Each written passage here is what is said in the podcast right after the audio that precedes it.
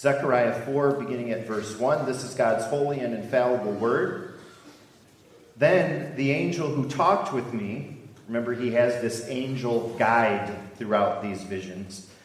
The angel returned and wakened me as a man is wakened from his sleep. He asked me, What do you see? I answered, I see a solid gold lampstand with a bowl at the top and seven lights on it, with seven channels to the lights. Also, there are two olive trees by it, one on the right of the bowl and the other on its left. I asked the angel who talked with me, What are these, my Lord? He answered, Do you not know what these are? Of course, obviously, he doesn't. This is all very complicated. No, my Lord, I replied. So he said to me, This is the word of the Lord to Zerubbabel, not by might nor by power, but by my spirit, says the Lord Almighty. What are you, O mighty mountain? Before Zerubbabel, you will become level ground. Then he will bring out the capstone to shouts of God bless it, God bless it. Then the word of the Lord came to me The hands of Zerubbabel have laid the foundation of this temple. His hands will also complete it, and then you will know that the Lord Almighty has sent me to you. Who despises the day of small things? Men will rejoice when they see the plumb line in the hand of Zerubbabel. That was an instrument for building, which I'm mentioning now because we're not going to get into it in the sermon. It's a building measurement tool. These seven are the eyes of the Lord which range throughout the earth. And then I asked the angel, What are these two olive trees on the right and the left of the lampstand? Again I asked him, What are these two olive branches beside the two gold pipes that pour out golden oil? He replied, Do you not know what these are? No, my Lord, I said. So he said, These are the two who are anointed to serve the Lord of all the earth. That's God's word for us this morning. Never, never, never give up. Does anyone know that quote? Who said it? Winston Churchill. Very good. It was October 29, 1941, in Winston Churchill. I think in the original speech it was never, never, never give in, but it's come down to us as never, never, never give up. It's the same idea. Church, idea. Churchill, he was the Prime Minister of England in the midst of World War II. 16 million Americans served in that great conflict. 16 million. In the year 2000, there were almost 6 million veterans of that war yet alive. Now, today, there are just about 800,000, an average of 500 are dying each day, veterans of World War II, including just a couple weeks ago, Bernie Wiersum and Bernie Lindemulder from our own church. In the face of great fear and in the face of great evil, Winston Churchill was one of the courageous world leaders who gave tremendous hope and inspiration to the people of his nation and to the world. Never, never, never give up. And those words have continued to inspire people who have faced trouble and hopelessness and battles. I really think this quote can help us approach this fifth vision of Zechariah this morning. This vision is a tremendous encouragement to God's people everywhere. We're going to take those three nevers from the Churchill quote and see God's message for us today in our text. First of all, Christians, never be overwhelmed by the mighty mountains of this world. Never be overwhelmed by the mighty mountains of this world. Verse 6 has probably the most well known quote from Zechariah Not by might, nor by power, but by my Spirit, says the Lord Almighty. The might and power to fear in Zechariah's day, it wasn't Nazi Germany or Japan. The world powers that recently threatened Israel were Assyria and Babylon, and now in Zechariah's day, it was the Persian Empire. I want you just to take a, a peek at the Persian Empire. This was the mighty power of that day and the extent of it. It was the most expansive of the ancient empires. Its, its reach was geographically larger than the Roman Empire. Though Persia's policy let God's people who were in exile return to their homeland to rebuild, Israel remained under this giant's control. They were just a small speck of a people in the midst of this great world power. Other mountains that God's people faced were the challenges of rebuilding their city, rebuilding the temple, the place of worship. Especially the rebuilding of the temple is the backdrop to the book of Zechariah. Because of the Babylonian takeover in 587 BC, there was literally a mountain of rubble that had to be overcome and moved to begin the rebuilding. It's kind of interesting. Zechariah's visions came in 519 BC. So that's 68 years in the past for them that Jerusalem and the temple had become a mountain of rubble. It's interesting because that's just about the same length of time that we today are distant from World War II. Not exactly, but just about. There were more obstacles and mountains, like the enemies of God's people surrounding the city who didn't want to see this rebuilding happen. There were even opponents to God's people rebuilding among the Israelites. There were people who said, It can't be done. This project is too great. There was a lack of vision among God's people, there was just plain old laziness and a lethargy. In the face of all this, we read in verse 7 What are you, O mighty mountain? What are you? Before Zerubbabel, and that was the governor of Israel at that time, before him you will become level ground. God's people don't have to be overwhelmed by the mighty mountains around us because God will overwhelm them. God will cut them off. God will make those mountains flat.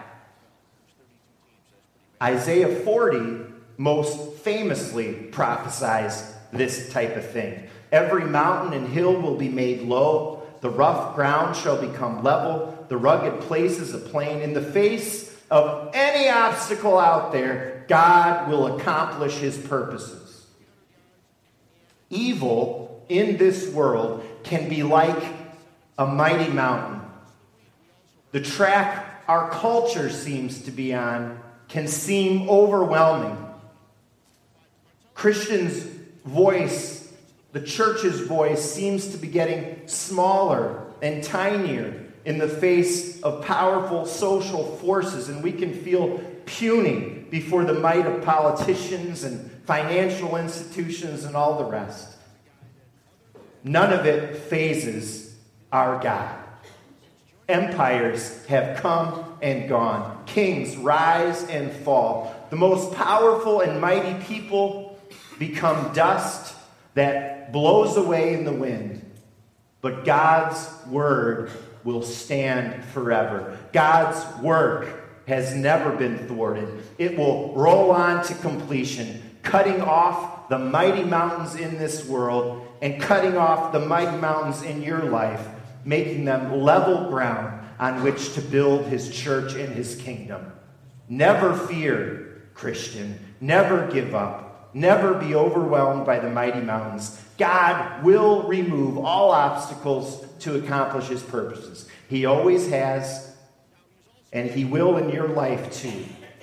Whatever your immediate mountain is this morning a mountain of worry, a mountain of financial obligations, a mountain of a challenge at work or at school.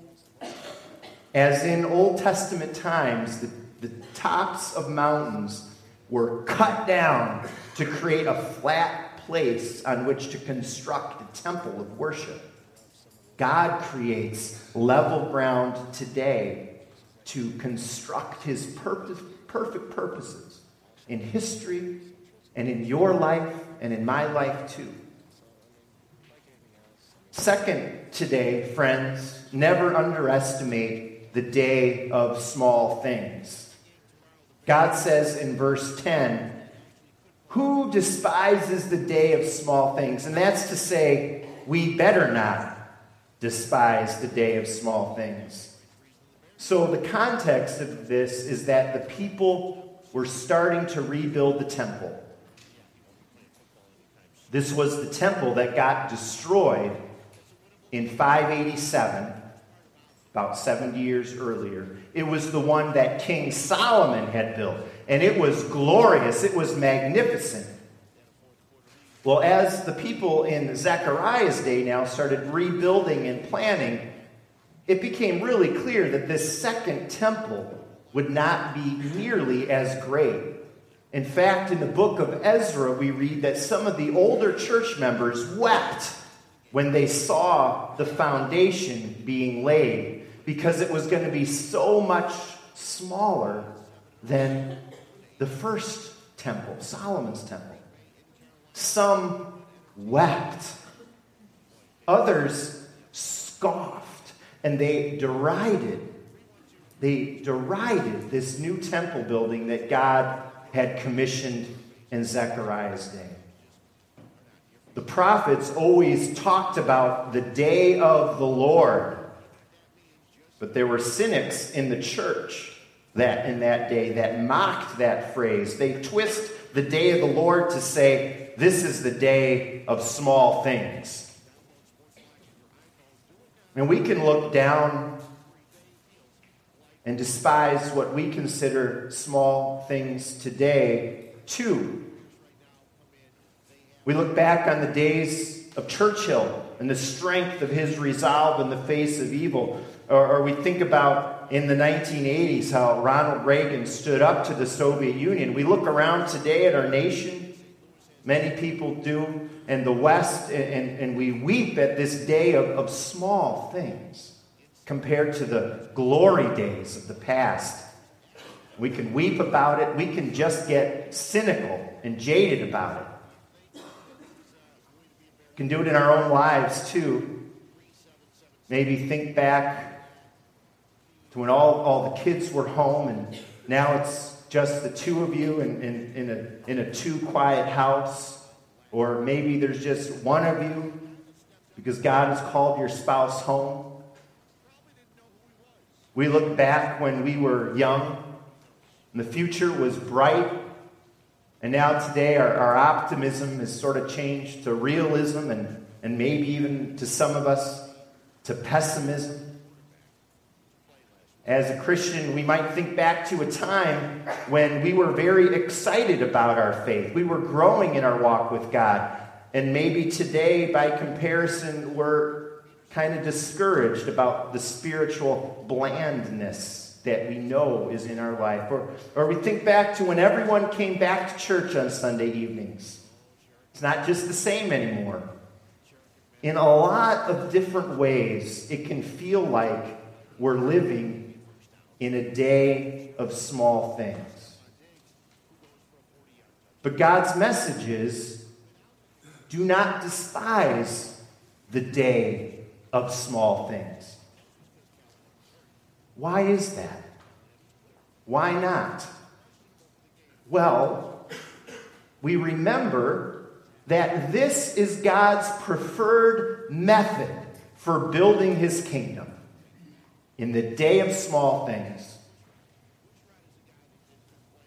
Because then he gets all the glory. And we realize very clearly that it's about him. It's not about us. It's not about our achievements in the days when there's nothing for us to boast about. This is how our God works, friends, in the day of small things. Through a small slave baby in a small basket in a river hidden among the reeds. Well, the baby Moses would grow to be God's chosen leader to bring his people out of slavery in Egypt. Years later, when the great prophet Elijah was discouraged, he was looking for the Lord to come and encourage him. You know what? God didn't come as he expected. God didn't come in the whirlwind. He didn't come in the earthquake. God didn't come in the fire. Remember how God came? In the still, small voice. Still, small voice. Hundreds of years later, in the midst of one of the greatest imperial powers the world has ever known, in the days of Caesar Augustus, a small child was born in the backwoods of the empire, born in a manger, born to a totally unknown girl, and this was the Son of God's entry into our world. And there was no room for him in the inn. Jesus' birth was the ultimate day of small things. Jesus, when he walked and talked on this earth, once took out the smallest of seeds. If I had one in my hand, you wouldn't even be able to see it this morning the mustard seed. And you know what he said to his followers? He said, This is what my kingdom is like. A small thing.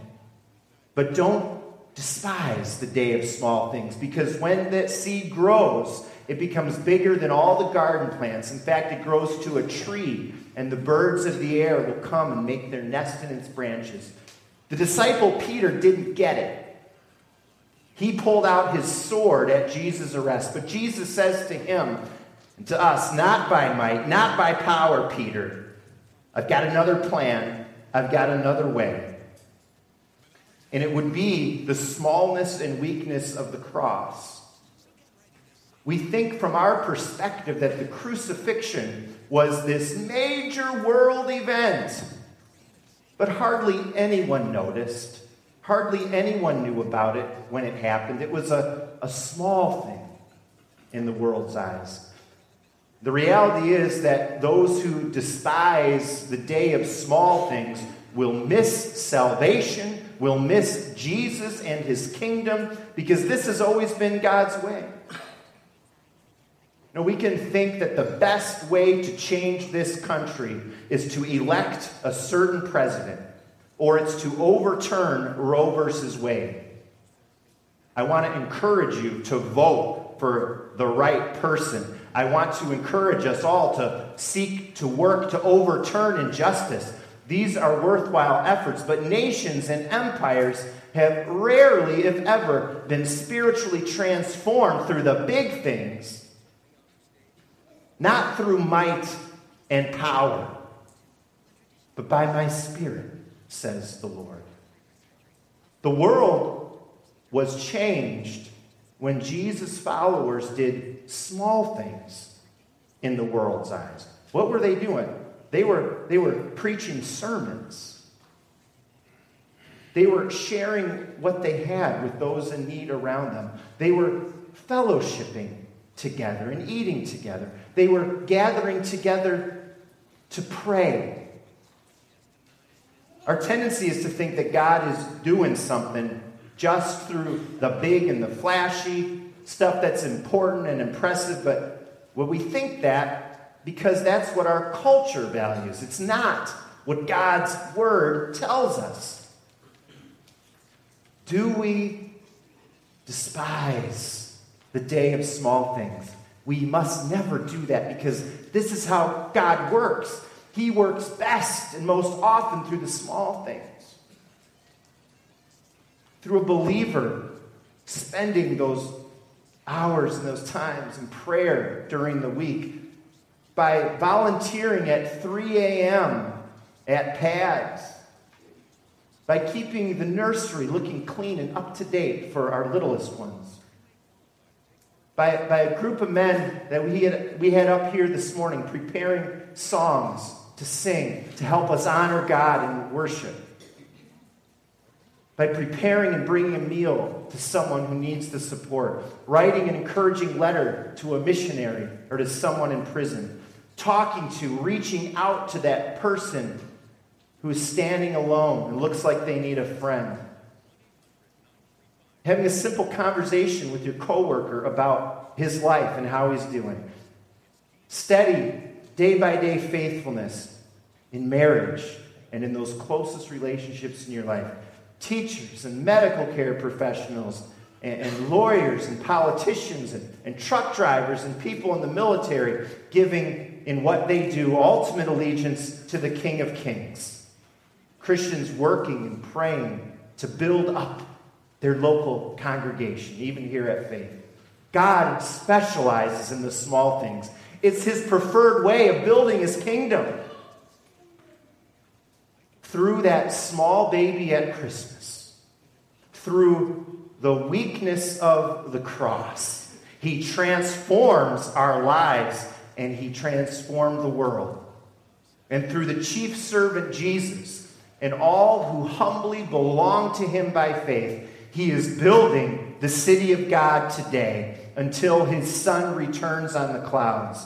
And then the world will see as clear as day how all these seemingly small things will end and will culminate in the greatest thing in the history of the cosmos. God will be all in all. Sin will be wiped away. Satan and all who belong to him will once and for all be cast into the outer darkness and all who have entered his kingdom through faith in Jesus will enjoy God in the new heavens and the new earth forever and ever. Finally, this morning, never forget God's essential oil for you. Never forget this morning God's essential oil for you. Maybe you've heard of essential oils. These are a big deal, I hear. I hear. I heal. They're for healing. They're all different ones. They help you in all kinds of situations. The use of natural essential oils for aromatherapy is an ancient and time honored tradition that's been improving moods and lifting spirits for thousands of years. Aromatherapy oils are genuine reflections of the botanicals from which they're born. When these natural extracts are diffused, they can inspire, give radiance, energize, soothe, and encourage wellness and peace of mind. This one is eucalyptus. And I'm told you can put a couple drops in your bath. I've never done it. On your skin. These oils are for your emotional state, like helping with stress. Some can help if you're sick, if you're in pain. Pretty cool. Well, tucked away in our text, really not tucked away, but there real clearly for us to see if we look in the right way, we are shown the original ancient essential oil. The Holy Spirit is called oil in many, many places in Scripture. In our text, we see the solid gold lampstand with seven lights on it. And it reminds us of what was called the menorah in the temple in Israel. We got a picture of a menorah. Every day, the priest would resupply the oil, and the seven lights on the lampstand would be lit and shine. In the book of Revelation, the seven gold lampstands represent the seven churches. And so we think that these lights in our vision are a picture of the people of God. They're you and me. Jesus is the light of the world, and we're called to be the light of the world too, after all. But in our vision, this is different from the menorah. It's different. Here's a, a rendering of, of, of what's in our text. There's a bowl on top with channels leading down from two olive trees, one on the right and the left. And verse 12 fills it out even more two gold pipes pouring out oil. The point is, in this new and improved menorah, the supply of oil is continuous. It's pouring out of those olive oil trees. It never ends. The lights never go out. It's a picture of what happens after Jesus comes into this world. The Holy Spirit is constantly poured out into the lives of God's people. Because of Jesus' work of putting to death our sins on the cross and rising again to give us new life, And that's represented by the two olive branches in verse 14, by the way. Because of his work, the Spirit is poured out on us, his people. This is important because you might think about God's building project, God's kingdom, God knocking away the mountain, flat, building up. And, and, and, you know you want to be a part of that. And you might even know you can be a part of that by just believing in Jesus. But turns out it's a lot of work. Even doing the small things, maybe especially the small things. It's a lot of work. It can be very draining. Day by day faithfulness and steadiness in our homes, in our work, in our church, in all our relationships. That's tough. It stresses us out. We get weary.